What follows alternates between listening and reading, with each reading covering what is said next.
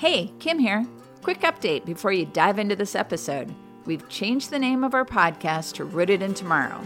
It's a nod to our shared history and the bright future of our cooperative system. So if you get later in the series to our 22nd episode, you'll notice the change. But most importantly, it won't affect you as a listener or a subscriber. Thanks for listening and enjoy the episode.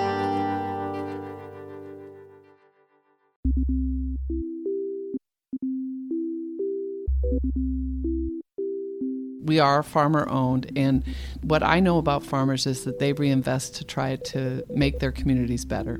And hunger is a specific area of focus for us for our foundation and for our members. And it's connected to healthcare education vibrant economy vibrant job opportunities and that is something we're, we're really targeting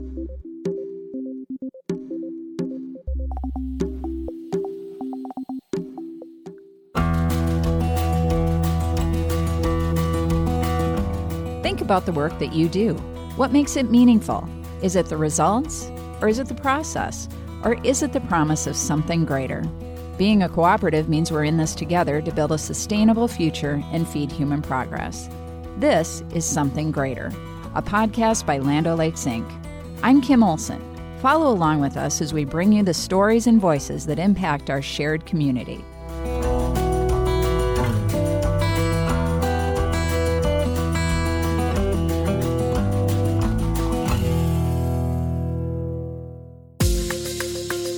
The communities that help feed all of us, the small farming towns, places where sometimes the number of animals on the ranch or in the pasture are greater than the number on the sign that welcomes you to the city limits. Cities, some that may be a few thousand people, but might have a silent but proud part of their population that's struggling with where they're going to find their next meal. Hunger, of course, doesn't only affect rural communities, but it does disproportionately affect them. In fact, nearly 90% of the counties where kids are food insecure are rural counties, according to Feeding America. We all have a stake in solutions, especially since the people we depend on to feed the world are in some cases the very ones who are most in need.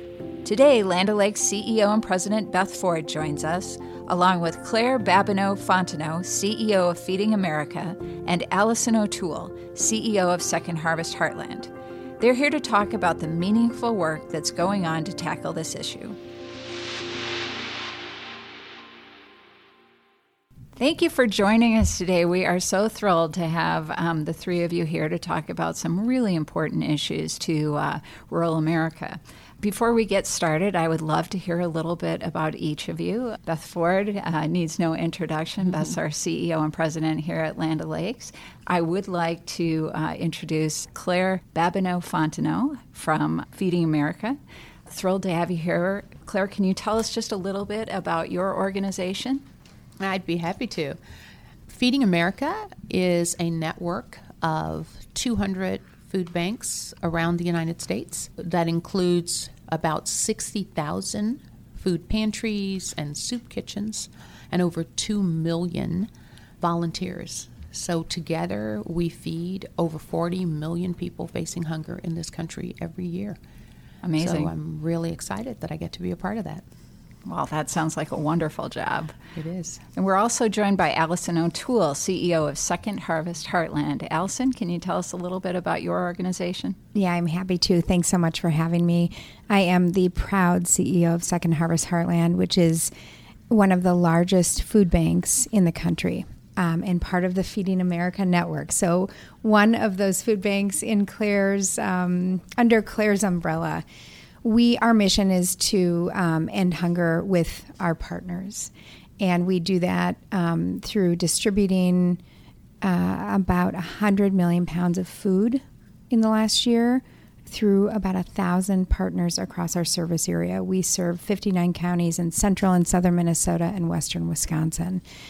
And I would be, I hope we get to talk about this more, but it is just really a new day at Second Harvest Heartland because we have we are opening a new facility in the next few months here and upping our game in a major way. So I'm really looking forward to talking about that and talking with all of you. Great. Thank you for coming. So, Beth, maybe you can tell us how we're all connected here. Well, we're all connected, period, right?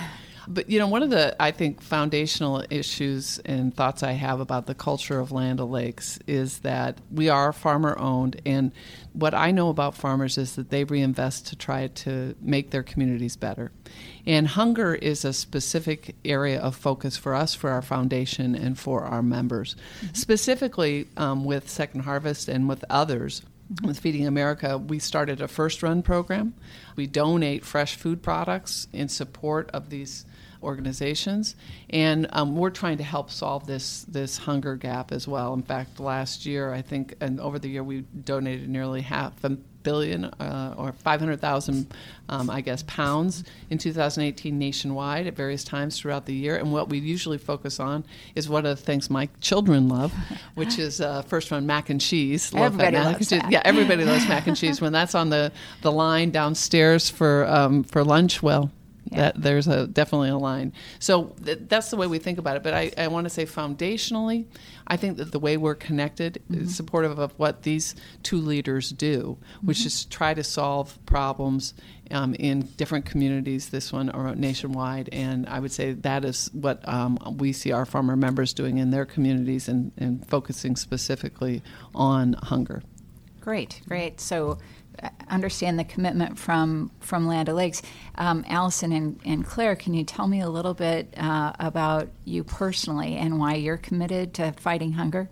Absolutely. So, um, I think Minnesotans and, and others around the country, when they think of a big family, uh, mm-hmm. they probably aren't envisioning what I mean when I say that I come from a big family. Yeah. I'm one of 108 children. Uh, now wait a minute. Uh, wait, yes. 108. See, we've had Beth Ford on here who talks about being one eight. of eight, yeah, and that's don't, don't, try to don't try to throw shade my way. she, she just topped you, you know, by a hundred, just a hundred, just a hundred more. and I and I wish I could claim it as me showing off. I think it's more Mary Alice and Warren Babineaux who were doing the yeah. showing off. My mom and dad, uh, through birth, adoption, and foster care, were mom and dad to 108 kids, including the very, very privileged me. Oh, um, my goodness. Through that work, I learned things, some of which, um, well, most of which inform everything that I want to do yeah. in my life and with my life, including um, the privilege of serving in this role. Some of the things I learned were great things. Like, I come from an agricultural community. I learned about hard work um, in that agricultural community. Opelousas, mm-hmm. actually, our claim to fame when I was a child was we were the sweet potato capital of the world. Oh, in fact, big um, season coming up for you yeah. guys then, right? we had the Yambilee Parade, the Yambilee Festival, and I got married, and my reception was at the Yambilee Auditorium. Oh, oh yeah. Nice. So deep roots in, in agriculture. But also, as I've been in this work, and I've only been in my role for a little over a year, um, I have seen uh, the power of our farmers in feeding the hungry in this country. Um, please let me take this chance to say thank you to farmers oh. out there too. I appreciate Always it. Always time to thank farmers. thank, thank you very much. We appreciate that. Mm. Allison, tell me a little bit about your connection. I have spent a lot of my career working with farmers across the state, and they do so much, and it is so important to thank. And so, thank you, Claire, for raising that up, and thank you, Beth, for all of the work you do to support um, the agricultural community. But I really come at this. I come from a family of service. I grew up in a family, you know, neighbors helping neighbors, and grew up working at a very young age. I am well acquainted with hard work, but started working at age seven in our family drugstore. Oh my goodness! Where that is um, young. O'Toole Drug. It's in the heart of mini. It was in the heart of Minneapolis. Well, that's what happens when you have a family business, and I yeah, think farmers right. can relate to that too. Everyone yes. um, has a hand in making it work for the family and the community. Yeah. And I. Um, saw the importance of making community connections at that store. But my dad and grandpa were pharmacists too, and so always come at it from that that health bent. Um, I've spent the majority of my career just helping Minnesotans thrive. Mm-hmm. I come most recently from the healthcare arena, hmm. and I feel like being you know this job at the, at the helm of Second Harvest Heartland is really at the critical nexus of bringing people and food together and helping Minnesotans thrive and be healthy and have access to healthy food so they can have the jobs they want and have kids learn um, with uh, full bellies. Um, but really, it's the neighbors helping neighbors that drives me every day and that brings me to this work. And such an interesting background to bring to it with healthcare as yeah, well. Yeah. Uh, I didn't realize healthcare was all the way into your uh, family business, family, the pharmacy. Yeah. That's interesting. And well, it's it's a fun connection now, and have yeah. been in the middle of a lot of recent discussions around health reform and how we care for our neighbors. And unfortunately, it's gotten politicized a little bit, but I think, yeah. or a lot. Um, but I think one of my main, the people we serve with our partners, we serve about a half a million Minnesotans and Western Wisconsinites every year. Mm-hmm. And about two thirds of um, food insecure folks that we serve have some chronic condition. And I think the first line of defense to that is with healthy food. And so you can see when I said it's a new day at Second Harvest Heartland because we have the capability now to provide more produce, more lean protein, more dairy, yeah. better food to help people be healthier. Beth, I know you talk about how um, a lot of issues in rural communities are connected, mm-hmm. and the you know we we've kind of started down that road. So I, I'd like to pursue it a little bit more. Some of the things that you talk about, Beth, is the crises that we're facing in rural communities, and hunger's part of it. But it'd be interesting to hear your perspective on Claire, you know, Claire's perspective on how things are all connected, it just rings um, so true to some of the things I've heard you say right. about well, how we, things we all connected. need vibrant rural communities. Yeah. Yes. And so we need job creation um, because great news, many folks want to live in their towns, right? Mm-hmm. They want to, right. so they'd like uh, uh, you know, job opportunities, they'd like technology access, and so that's been a particular focus of our team because we know that that's such an enabler for other elements that are all connected. That would be telemedicine because of the number of rural hospitals that have shut down. Right. There's a shortage of 40,000 doctors in rural America, so we have to have access to, to healthcare. In education, most education or many educational outcomes are now tied to access to technology.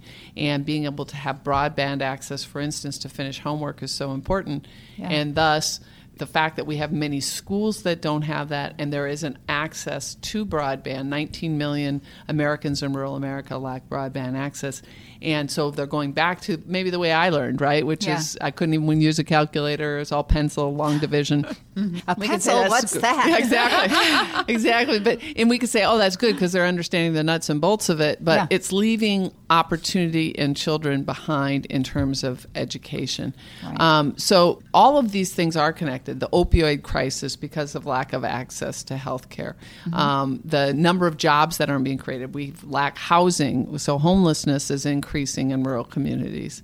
Um, mm-hmm. you know, uh, one of four children grows up in poverty in rural America. So, why am I focused on this as the CEO of Land O'Lakes? Because yeah. we're running a business, right? And we're doing this on behalf of our farmer members.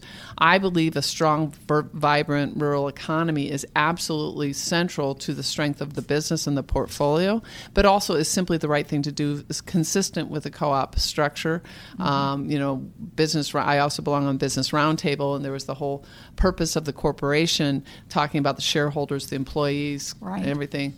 I believe that that has been the nature of the co-op from mm. the origin, right? Yeah. Always reinvesting in the community to solve some of these connected issues.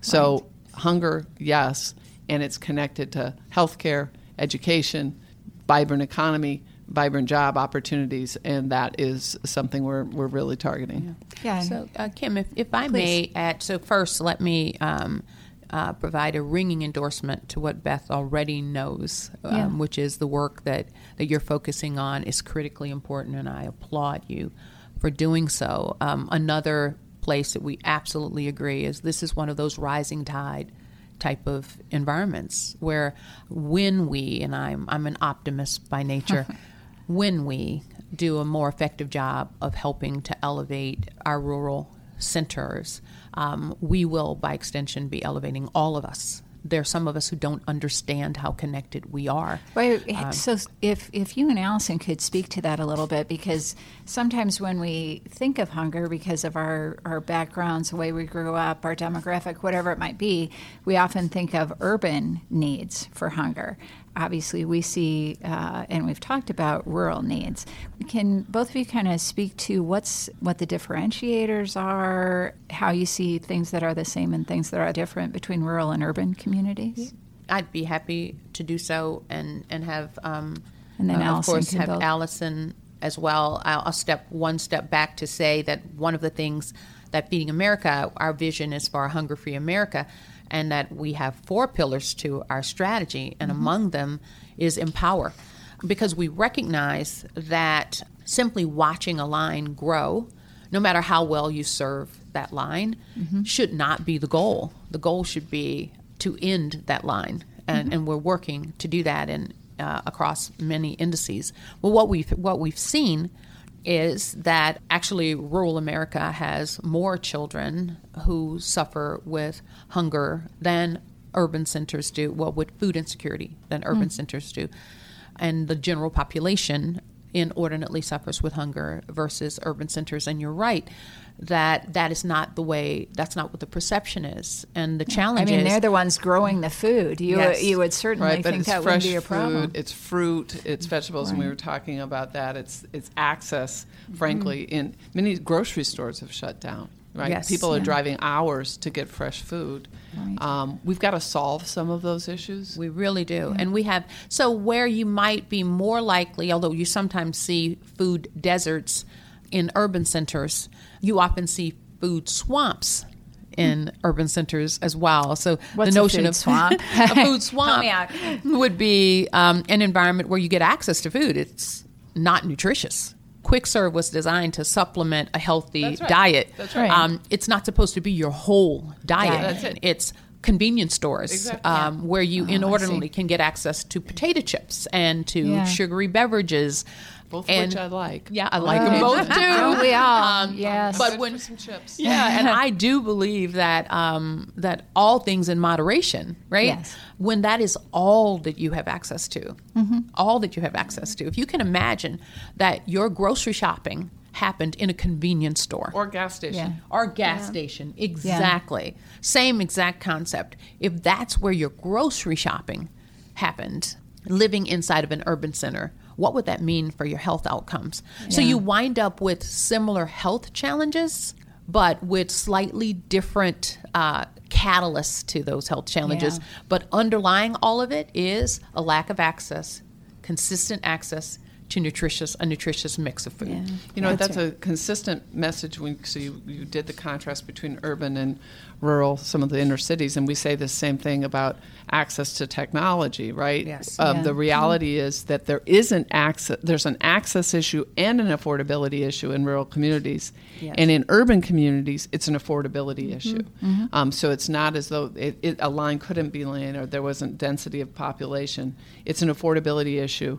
But of the 24 million Americans that lack broadband, for instance, 19 are in rural communities. Yeah. It's just not um, accessible. That's and Kim, exactly right. Kim, we see, yeah, one in eleven Minnesotans uh, suffer from food insecurity. That includes one in eight Minnesota kids, which is One in eleven. one in eleven, So eleven. nearly nearly ten percent. Yep, and about half of those are in rural Minnesota. Greater, I call it Greater Minnesota because I think it's greater. We think Um, it's something but- greater. or something greater. Yes, we can we can talk like that too. But um, I think that what Beth and Claire are saying is super right on. I think what we see in Greater Minnesota is that there are fewer access points Mm-hmm. and transportation issues, things you know, food deserts, all of that. But Maternity let's face it, care mat- desert? yeah, healthcare deserts. Um, but let's face it, the economy has not recovered from the Great Recession in every corner of my area, uh, Yes. and I think across the country. And so we see um, families, both urban and rural, but especially in the rural communities where these issues are compounded. They are living paycheck to paycheck, worried rising costs of living, worried about getting that next big bill. And we know the first budget item in a family's budget to be compromised is the food budget. And yeah. so then you go back to those um, cheap, empty calories from the convenience store, the gas station, which were not meant to, they're meant to supplement at some point, but not be your main um, source. And so it is really concentrated, in my opinion, in rural, um, uh, rural Minnesota. We have at Second Harvest Heartland, we are always looking for new innovations mm-hmm. um, to do this. But in the last three years, we have tripled the amount of prote- uh, produce, fresh produce, that we deliver across our service area and it is incumbent hmm. upon us, and I would say incumbent upon all of us to figure out how to do even more of that. And, yeah. you know, where I am focused is rounding out not only providing more produce and fresh food, but lean protein and um, dairy as well. I'll get back to that. Beth, you mentioned the first run uh, yeah, donation that you all, that. yes, that is, you all have been so generous with us. Um, so thank you so much.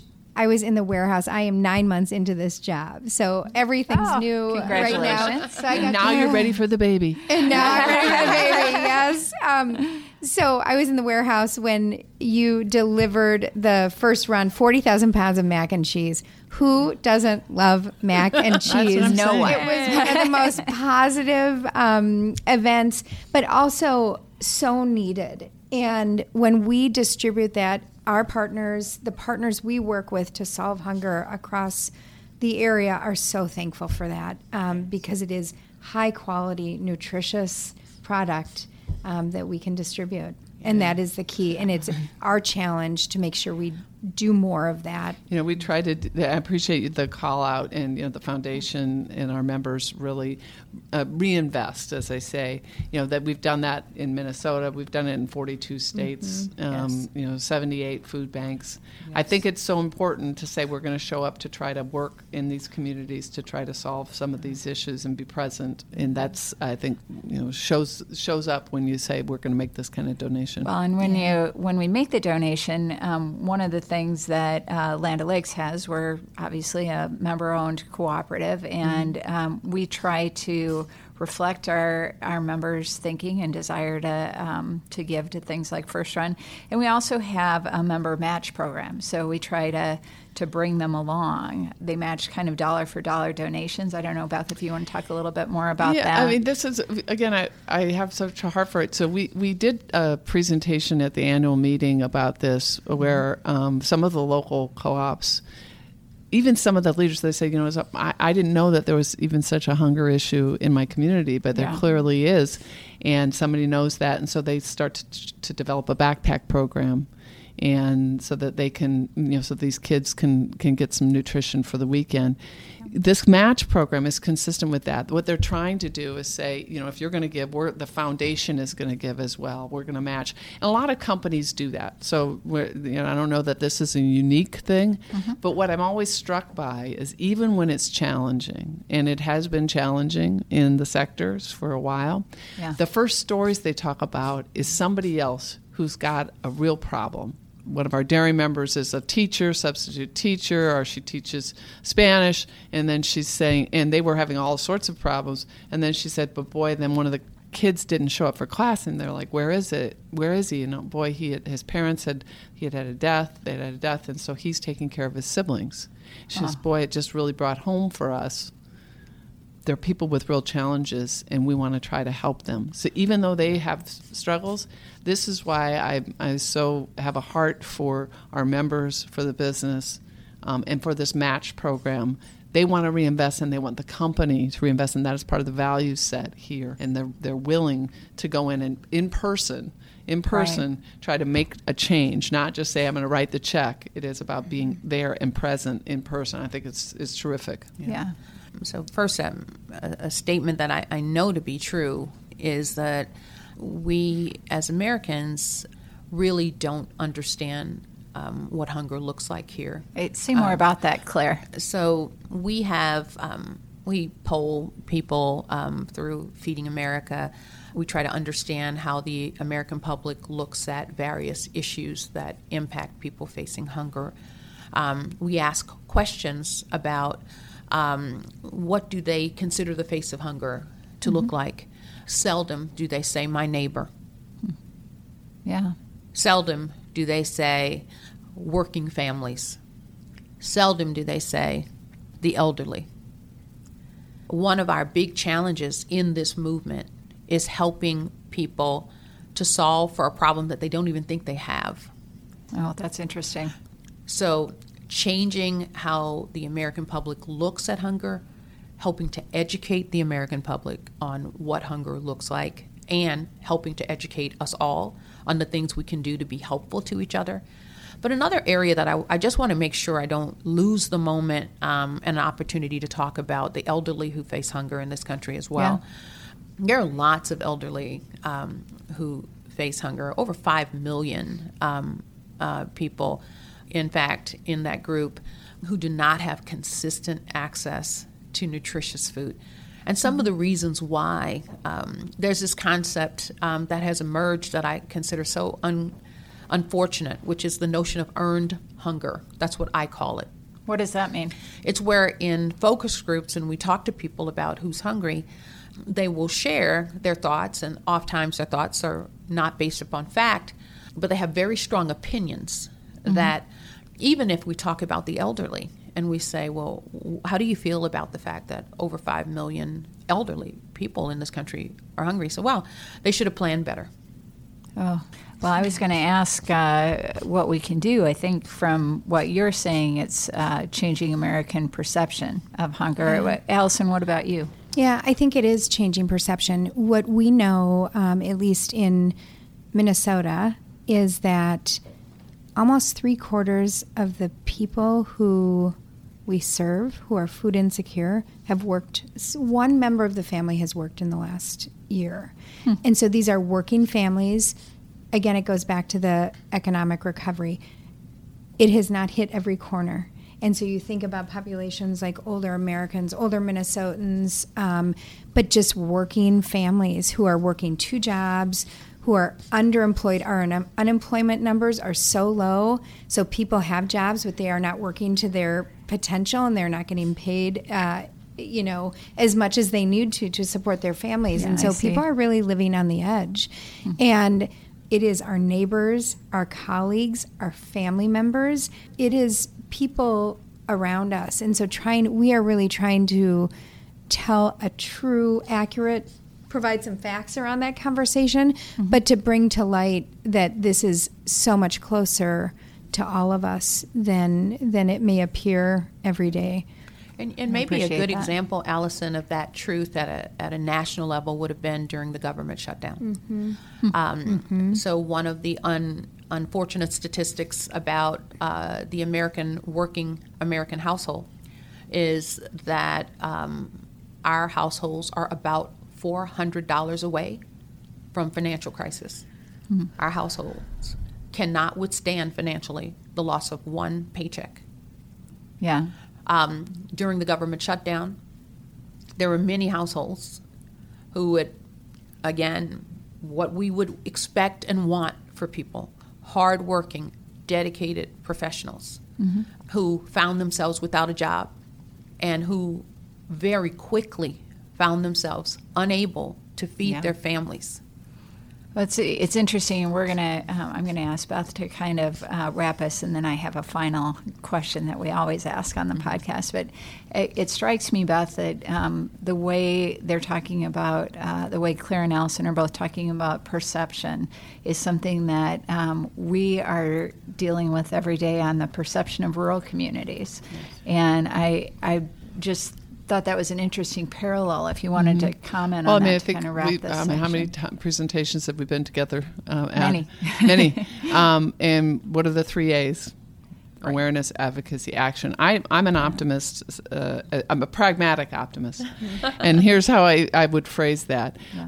Um, m- when we've written, um, you know, op eds when there's a the discussion when we had the good fortune of, of getting the interest of 60 minutes and talking about um, what goes on at Land O'Lakes, what farmers are dealing with, uh, issues like that. Every time I hear back from that, everybody says, "I just didn't know. Yeah, how can I help? Mm-hmm. I just didn't know. How can I help?" So we're talking about the specific area of hunger, but I, you know, my overriding push is around investment in rural communities and the shared destiny of rural and urban population.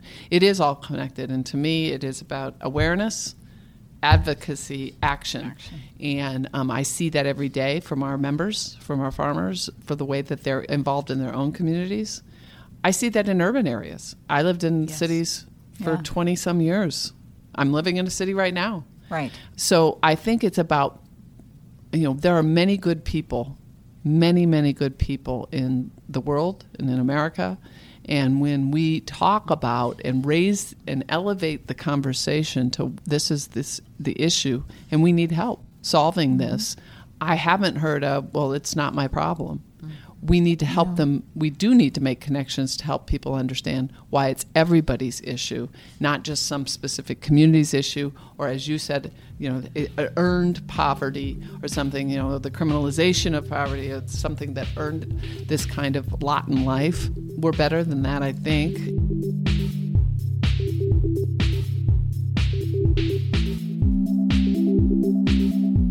Beth is a returning guest, so I'm not going to ask her our, yeah. our end You've already question. had my rap. I, I, I have that rap, but uh, what, the way we like to end um, our podcast is to ask the question, what does something greater mean to you? So Allison or Claire, I would ask uh, if you would give us your answer, we would sure appreciate it. Something greater, I think, is what we are this conversation we're having right now and working together to solve some of these complex problems I think um, something greater for me personally is realizing, and I've done this over the course of my career, realizing and accepting the responsibility to keep pushing to solve those issues. And that is what drives me every single day. Yeah. Claire? So, um, um, so something greater is an America where people who suffer know that they will be embraced by their neighbors, um, yes. that they will be understood, and that they will be provided the resources that are helpful to elevate themselves out of that struggle. Um, whether they live in rural America or urban or suburban. Agreed. Thank you so much. Thank you all for joining me. We really appreciate it. Thank, Thank you. you.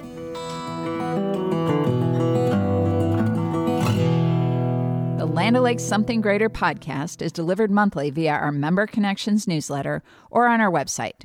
Just go to landolakesinc.com, then click on Members at the top right. We're also available wherever you find your podcasts.